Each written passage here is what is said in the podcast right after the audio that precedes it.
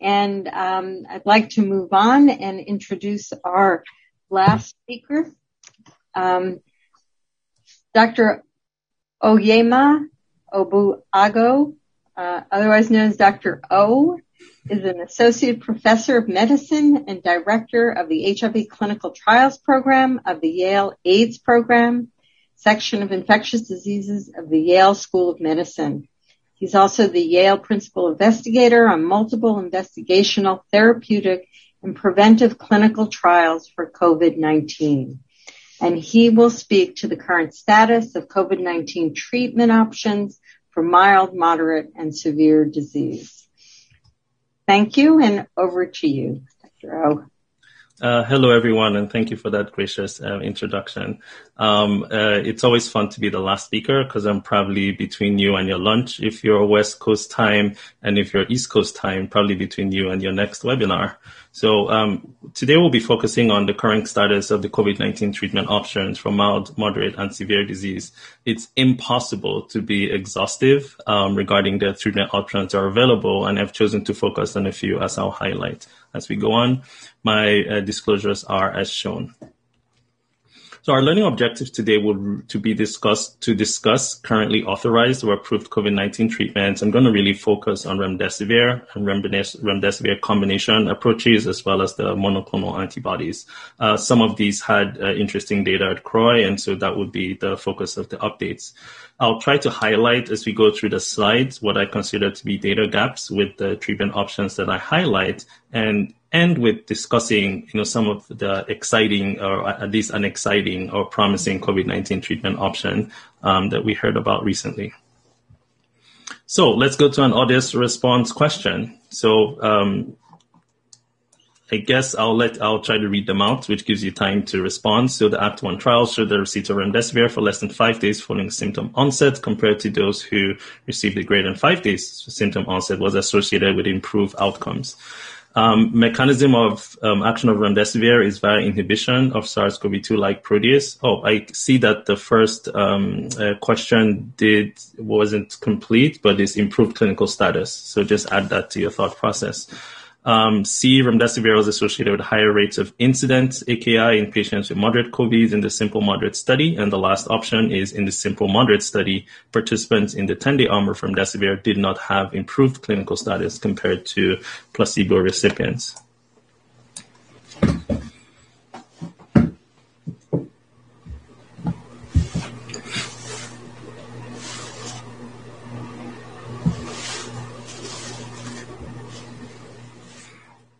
Okay, and we have the results. So I see that um, half of you chose that the Act One trial had uh, showed a benefit. There was a cutoff for five days from symptom onset, and then we have a smattering of other responses. So you will, as we go through the presentations, we should address those. So I just want to start by the NIH COVID-19 treatment guidelines. These are living guidelines that respond to new data as they emerged, including data that hasn't uh, yet been published as has become the norm in the COVID-19 era, but with the caveats that they haven't always been uh, peer reviewed. Um, so um, it's it's a little disheartening that you know one year into the pandemic that this list isn't long, especially just given the flurry of activity around uh, clinical trials. You know the real uh, um, global effort to try to identify uh, treatments or therapies that that work. Um, in the antiviral uh, spectrum um, we uh, see that um, uh, remdesivir remains the one agent that's authorized and now approved. Um, and uh, per the NIH recommendations uh, um, for uh, stratified for inpatients by, by their oxygen requirements. So for those who require oxygen supplementation all the way from nasal cannula all, all the way through non-invasive uh, positive pressure ventilation, there's a requirement to use that. And it's unclear that there may be some benefit for those who are hospitalized. For the monoclonal antibodies, they're listed, those that are single agents like bamlanivimab and combination therapies. We're going to go through some of the studies for these agents. Um, again, uh, depending on the quality of information, plus minus insufficient evidence for outpatient therapy, we do know that these agents have really shown benefit more in the outpatient setting and either futility and in some cases harms for inpatients. Uh, combination BAM etesevimab um, has been recommended um, for use for outpatients with mild to moderate disease. I'm not going to discuss the immune modulators, uh, dexamethasone. We know the recovery trial data, as well as tocilizumab, which has really had a lot of mixed uh, uh, data to date. Mm-hmm. Um, and um, happy to take questions around those in the Q&A.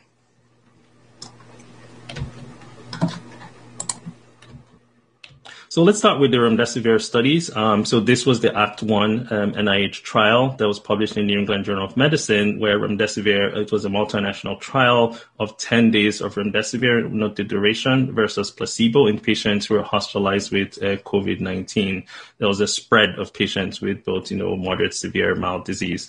Medi- um, and uh, this was uh, shown. So in this study, we saw that the primary um, endpoint was the recovery time, and the median recovery time was 10 days uh, for remdesivir compared to 15 days for placebo. So there's a five-day shortening of uh, median time to recovery, and that was clinically significant. In that study, there was found uh, there was no effect on mortality observed as as most of us know. Um, when subgroup analyses were done, there was an in, interesting uh, difference by time. So for those who had symptom duration less than 10 days, they had a statistically significant relative recovery ratio, as well as younger individuals, uh, 18 to 40, as well as those who were receiving oxygen. Then we also saw subsequent data on uh, the the simple studies. So the simple studies, there was a simple severe study and the, sim- the simple moderate study. The simple moderate study was reported in JAMA, and remember the simple moderate study was the multinational trial that looked at five days of remdesivir against 10 days of remdesivir compared to standard care, so three arms. And these were in patients who are hospitalized with moderate COVID, as defined as having an oxygen saturation above 94%. So these were not individuals um, on oxygen.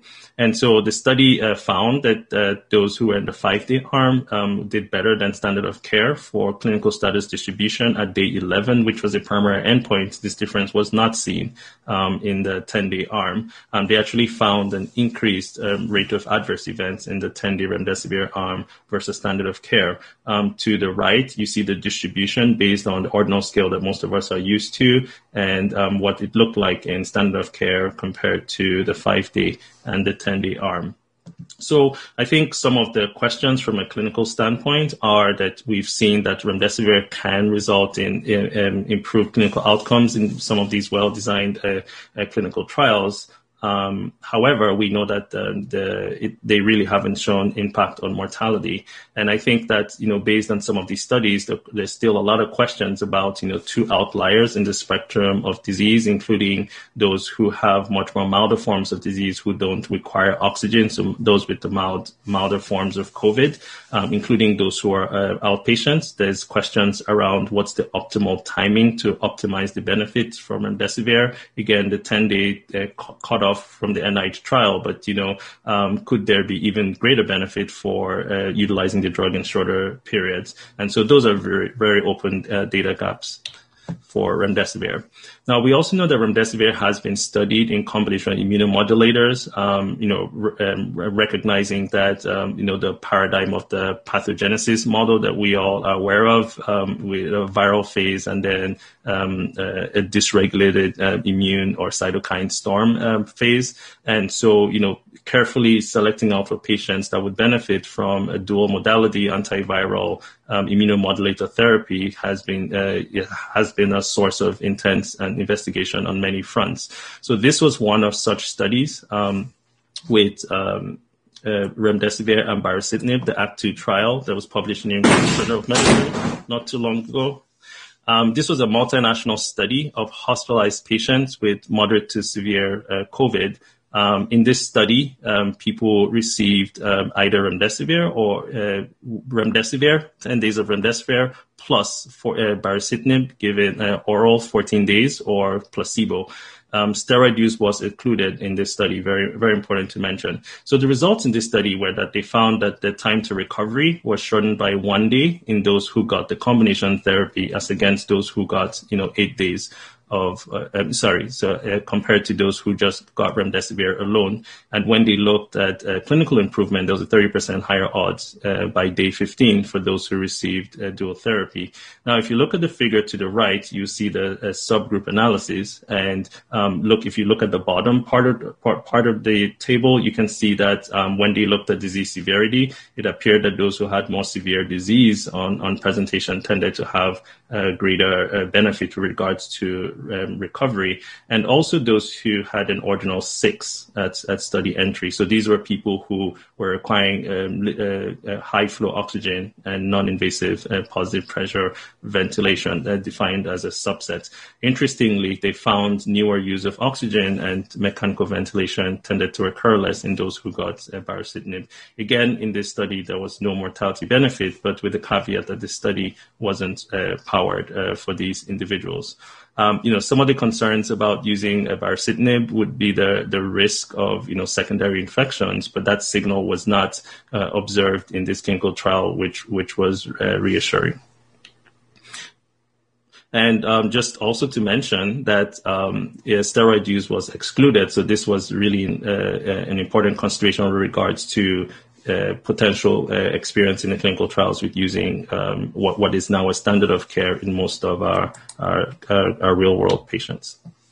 So here's some of the data from CROI, and I'm going to present two different um, abstracts that were presented that really talk about you know, in some ways off-label use of remdesivir, but start to provide very important data um, that, that go beyond, uh, you know, uh, populations that the, the drug is approved for. So this was one study from Baylor uh, by Flor Munoz. Um, this was just really a, describing outcomes in, in, an open label single arm study of remdesivir in children aged all the way through, you know, 28 days, all through less than 18 years, years of age um, eligible to be eligible for this study, you had to be uh, hospitalized. You had to have laboratory confirmed SARS-CoV-2 infection, and they had different GFR cutoffs depending on on the age of the child um, also kept um, a, a liver function test abnormalities less than five times upper limit of normal, and you could not be receiving antivirals for SARS-CoV-2. You know, overall, the study found, uh, you know, regarding safety, that remdesivir was well tolerated in, in majority of the participants. Um, there were grade three or four laboratory abnormalities that were reported in half of these individuals, and um, some of these were decreased hemoglobin, decreased uh, GFR, uh, uh, coagulation, deranged uh, coagulation parameters, uh, and hyperglycemia. Um, I think we all know, um, you know, having cared for COVID-19 patients, that you know many of these uh, laboratory abnormalities could occur in hospitalized patients and may not always be attributable to to treatments, as you can imagine. There was no comparator arm here, but um, just instructive to see the distribution of the clinical status in the lower figure.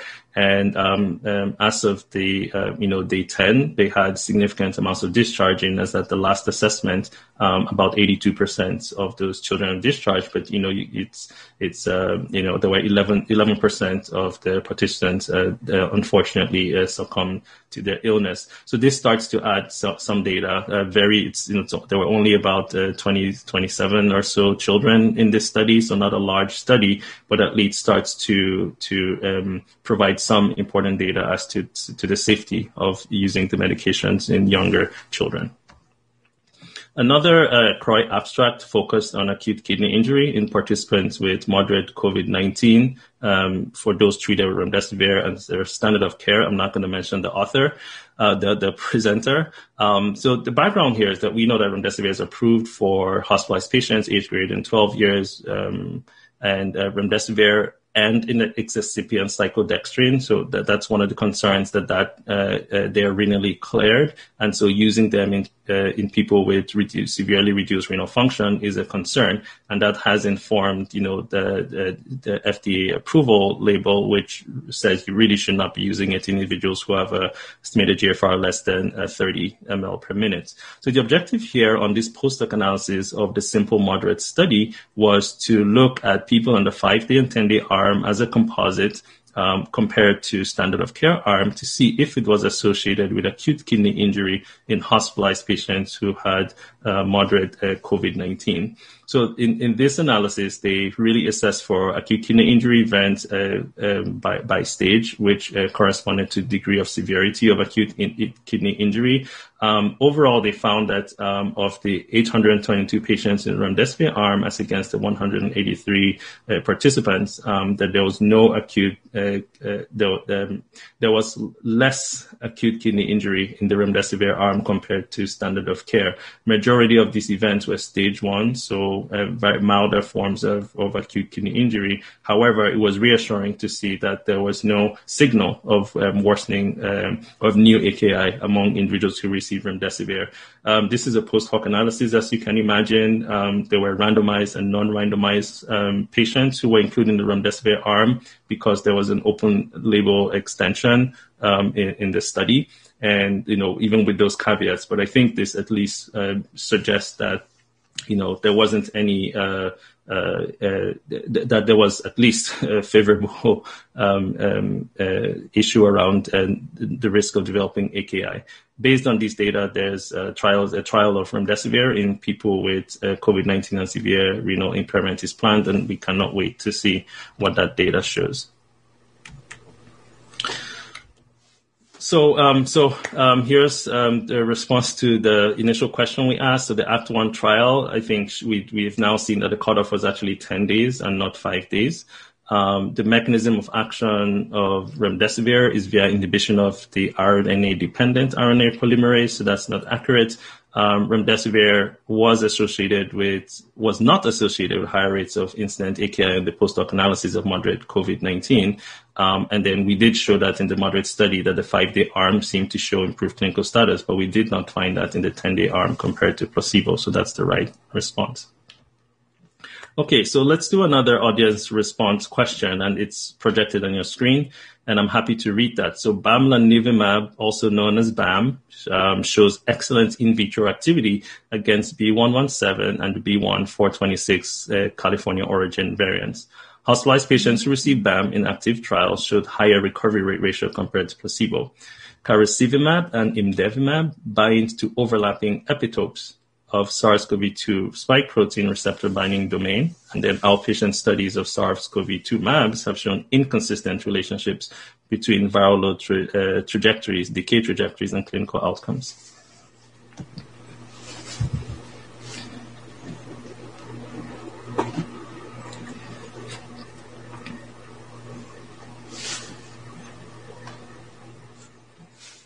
Okay, we're going to show the results. Perfect. So good. I think you, you've said good questions when there's a good spread between all the options you offer.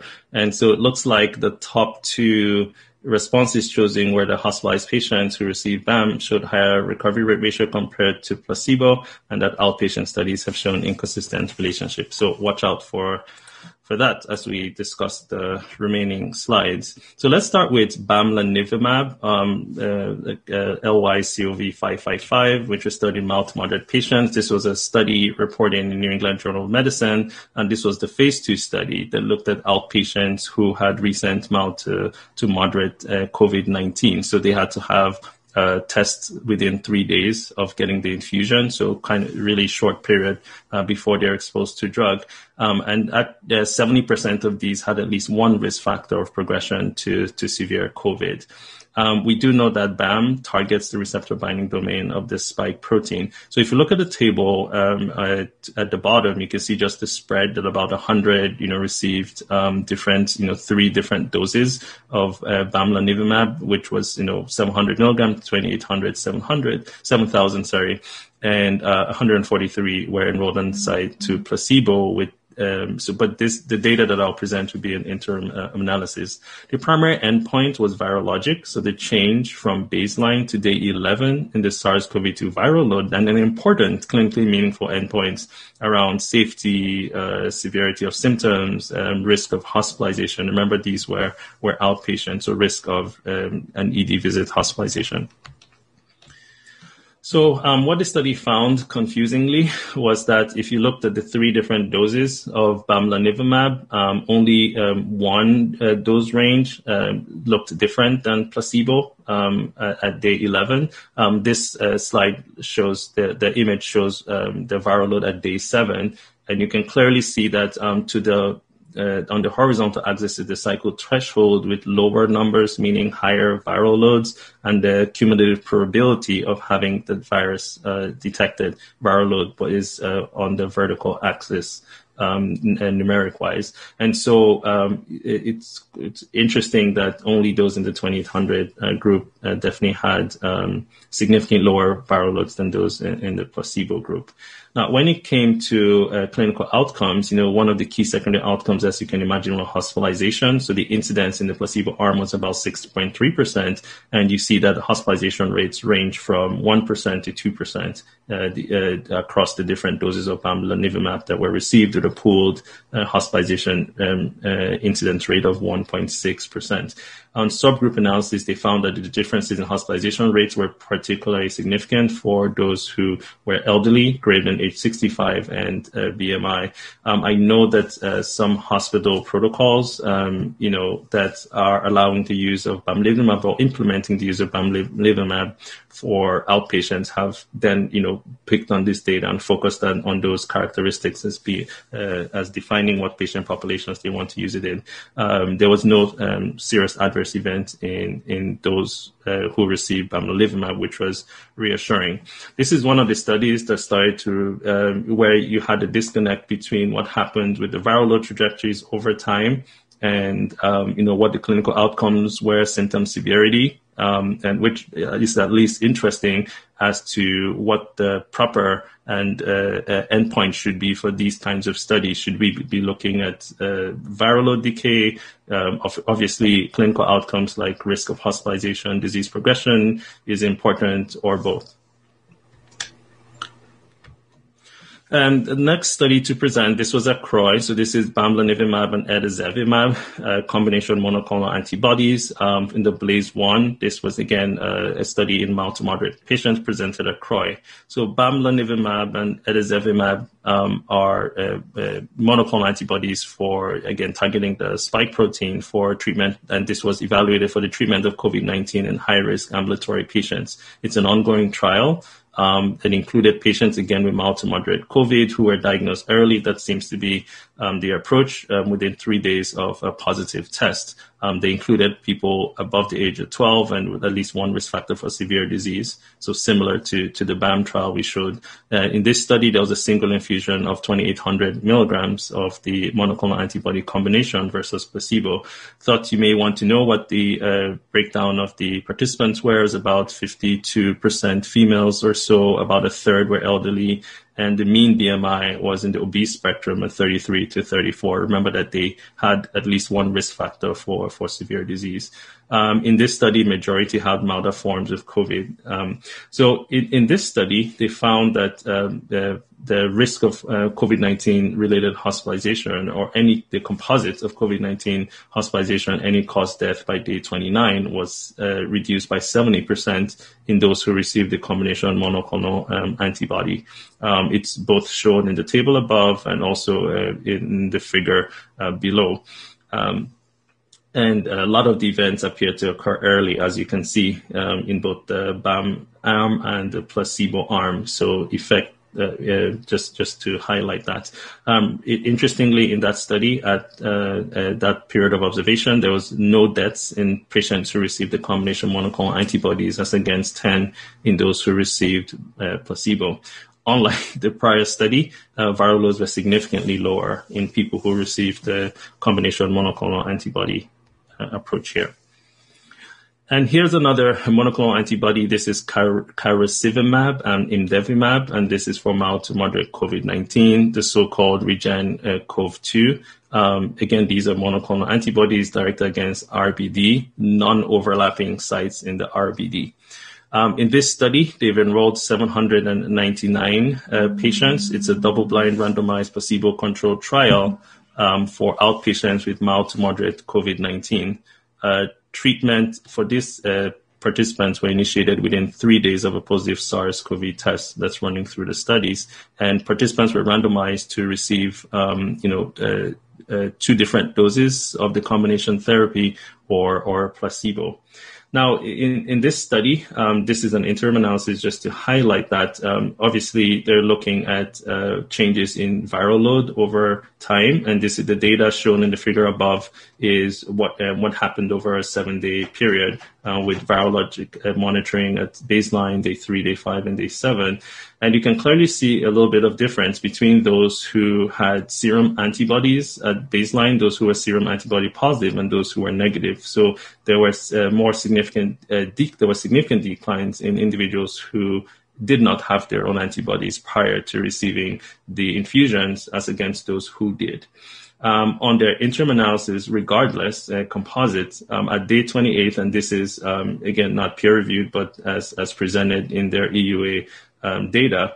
Um, and this included much more participants than in the above figure, which was about 275 participants. But um, among uh, 400, uh, 434 par- participants who received either dose of casirivimab and imdevimab, the event rate, which is hospitalization and emergency room visit within 28 days of treatment was 2%. That's against 4% in, in those that received placebo. So again, across all, all the studies, um, you know, you see that the monoclonal antibodies uh, within the outpatient setting for people who are more recently diagnosed with SARS-CoV-2 tend to have quite significant um, impact on decreasing rates of hospitalizations, and the virologic data is a little all over the place.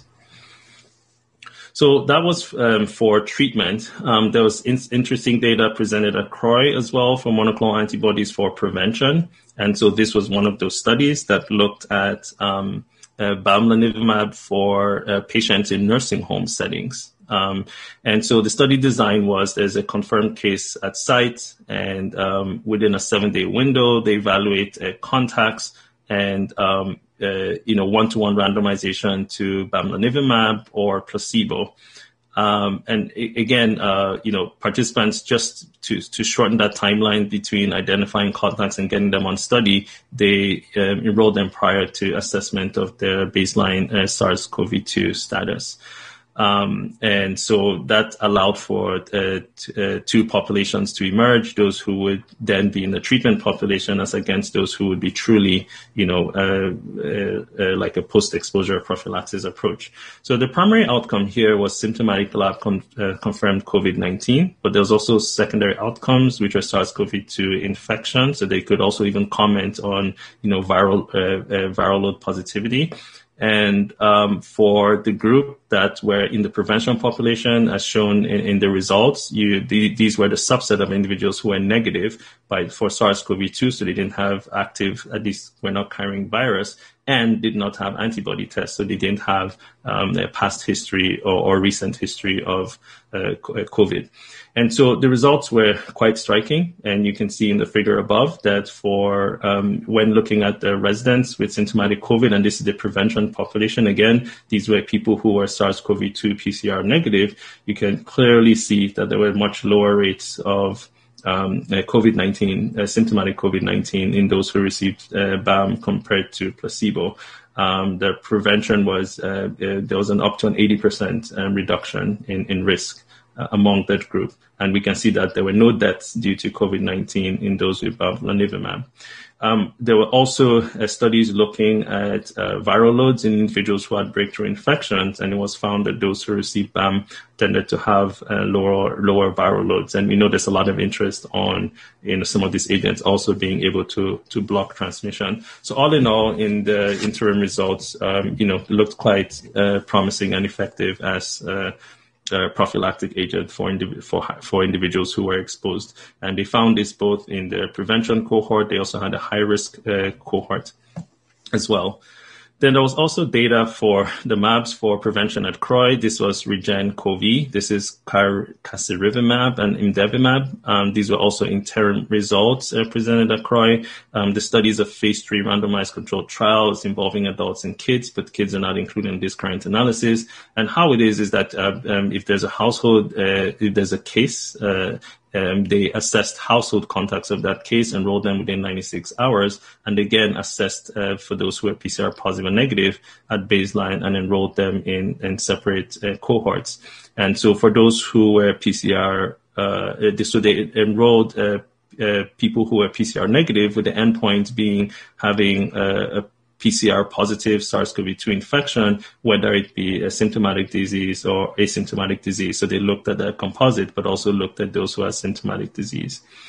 Um, and so in this uh, study, they found that compared to, to placebo, um, for the, there were no c- cases of symptomatic PCR positive infection, so symptomatic uh, COVID-19 in individuals who got um, Regen COV uh, or casirivimab, imdevimab than those who got placebo. Now, when you looked at the composite um, of those who had PCR positive infection, whether it be symptomatic or asymptomatic, um, you can see that there was at least a 51% lower odds of having a positive PCR. Um, so probably driven by asymptomatic infections in individuals who received Regen-COVID. So, you know, put together, it showed that the antibody cocktail prevented uh, symptomatic uh, PCR positive disease. It reduced uh, infection rates, and even for those who had uh, virus, virus um, post uh, drug, appear to have decreased viral loads and even duration of viral detection or shedding, which is uh, very reassuring. So I know one of the concerns um, with the monoclonal antibodies, obviously, is that um, uh, how well the slides go with um, uh, the variants that are uh, currently circulating. I think we just saw news today that the B117 is now emerging as the dominant strain all through many parts of the US uh, of the UK, UK origin and also, you know, um, other, you know, uh, uh, circulating variants like the B1351 and P1, which are really not uh, a big problem for us as of yet, as well as our own homegrown variants, and the B142749 of, uh, are identified in California and the B1526 in New York. And so the, the different constructs, remember lots of these are in vitro assays. Um, and um, so different constructs of virus based or pseudovirus based on the different uh, mutation combinations. So if you look at the key mutations tested, they're listed with the acronyms for the different monoclonal antibodies and the specific uh, mutation um, within those uh, strains. And so for bamlanivimab, you can see uh, uh, for the B117, there's no fold change, no fold reduction in susceptibility. But for, you know, the P1, California, New York uh, variants, there was a significant uh, fold reduction that impacts susceptibility to that monoclonal. Um, for the combination of uh, BAM and it, um, there's again the B117 um, did not show um, significant uh, impact on the the, uh, did not um, show any significant impact on susceptibility to that. But then you can see that for the P1 and uh, 351, uh, there appears to be quite significant reduction in susceptibility, and um, the you know CAS IMDEV looked really good um, with really no change in fold uh, reduction in susceptibility for, for that particular uh, combination.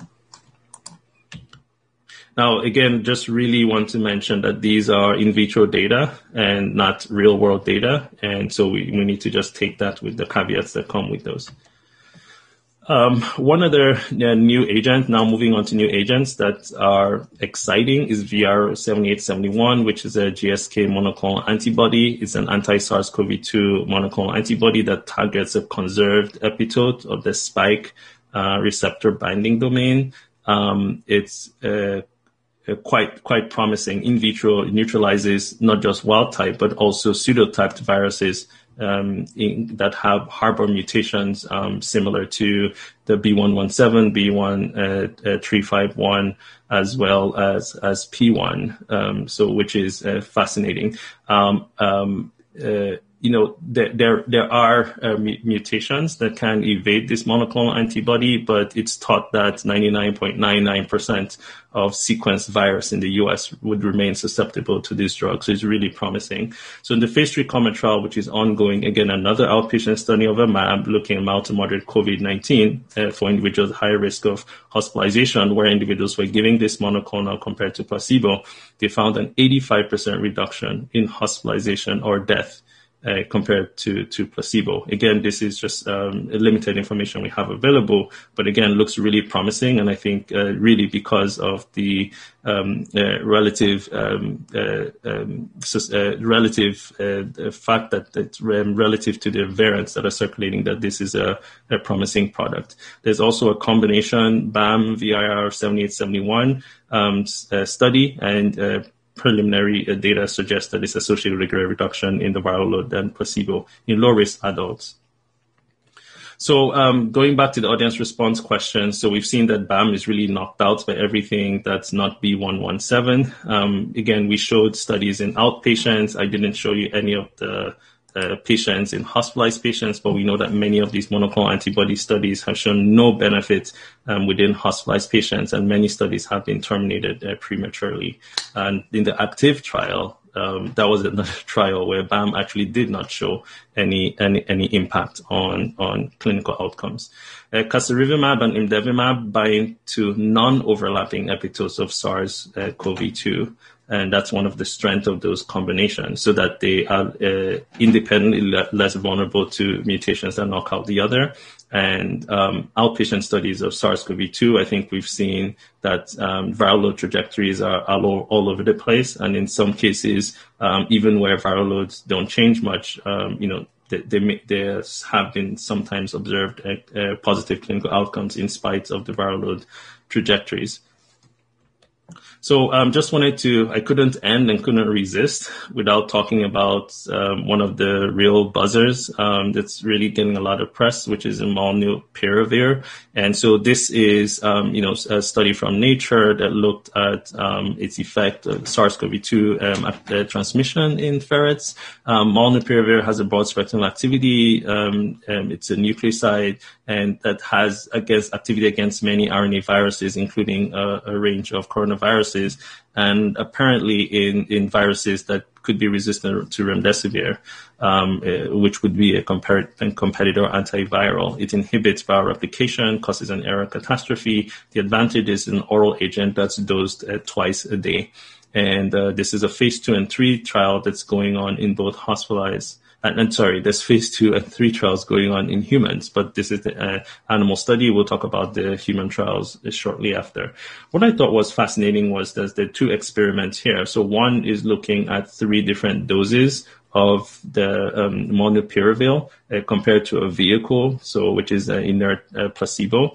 And um, if you look at the different um, uh, doses, you, uh, so even for the doses of uh, molnupiravir, there were um, the five and fifteen were dosed 12 hours post infection, and then in the red was um, given 36 hours uh, post infection. And you can see that the viral load really goes down quickly within two days for the lower doses that were given 12 hour infection, 36 hours, there's a little bit of a lag. But compared to those who got a vehicle, you can see significant differences with just the virologic decay in those who got the drug. Okay, so preventing uh, establishment of, of infection post exposure. And then also they did another experiment, which was interesting. This was a nasal lavage for SARS-CoV-2 virus. And this was just simulating what happens with transmission. So they would infect a ferret and then house it with other ferrets. And the goal was to see what happened to the co-housed um, animals um, who were exposed to, to infected animals, both those that were treated and not treated.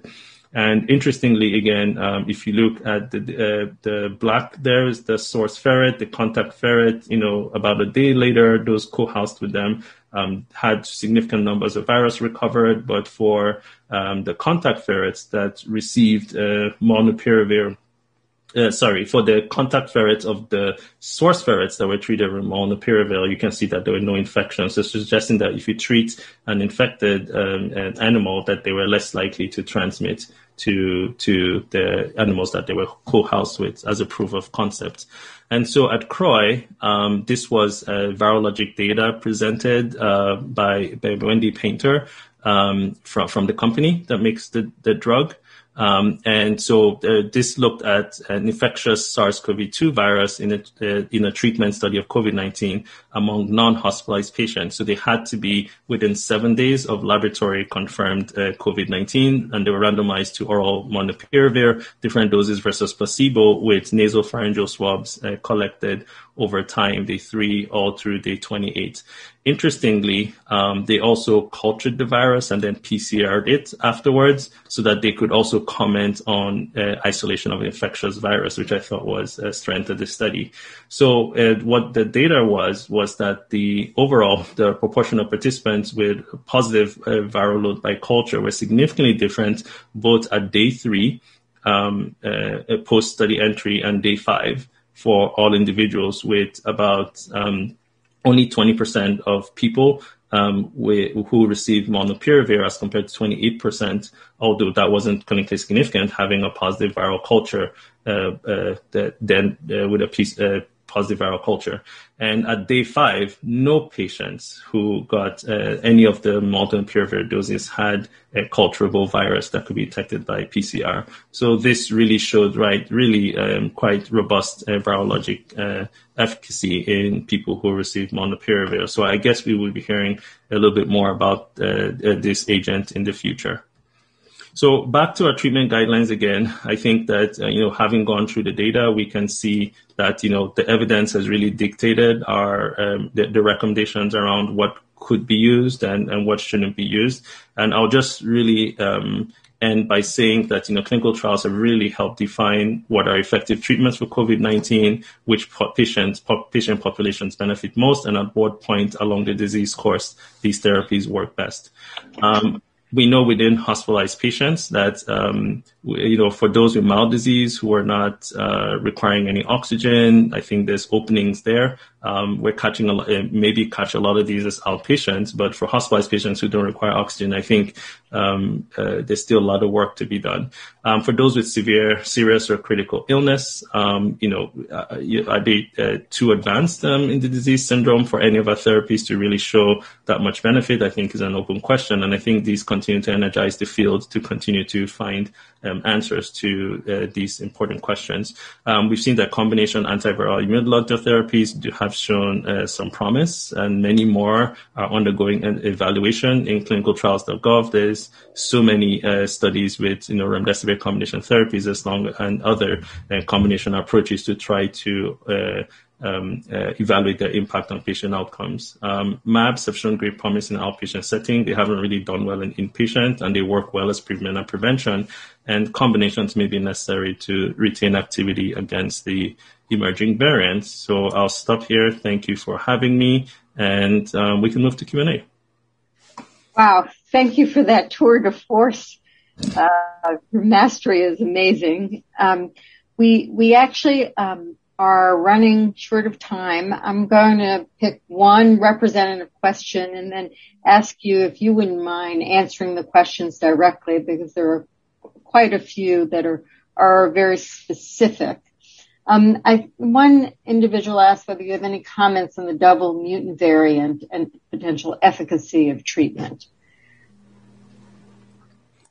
Yeah, so I think we all saw that data, right, about a variant that had a combination of mutations that we um, uh, hadn't seen before in a single strain, I think is the question that's being asked.